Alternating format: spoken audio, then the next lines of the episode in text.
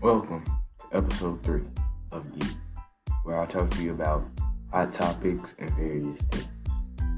But today is a special episode. Today I will be talking about my spring break.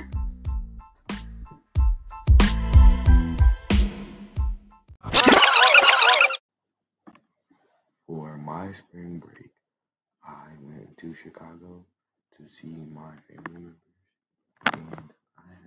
really good time.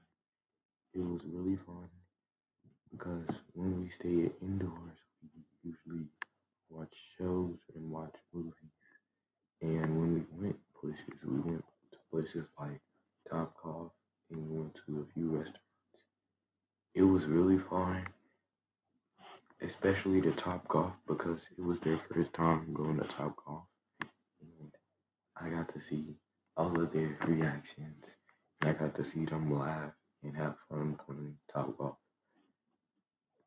I had a really great experience going to see my family in Chicago, and I had a really fun time.